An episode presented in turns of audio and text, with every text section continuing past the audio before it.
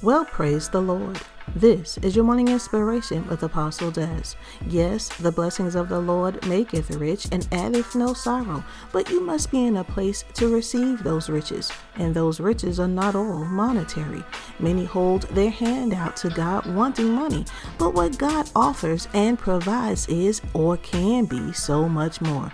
Understand this also God is not going to abundantly bless just anything and everybody. He can, but He won't. Why? It is simple because everyone seeking a blessing is not right with God. It is sort of like a stranger approaching your parents asking for a handout.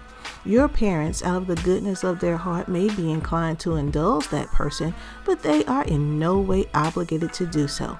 So it is with God and those who call him Father.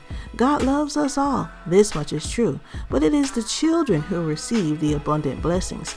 He shows his goodness and mercy to all every day just by waking us up. Those who do not wake up, God still in many ways shows his goodness and mercy. Know this the blessings come from your relationship and obedience to God.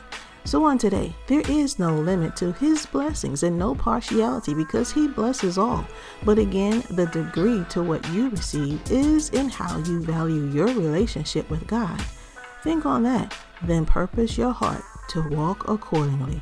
For more morning inspiration, log on to www.ikingdomministries.org.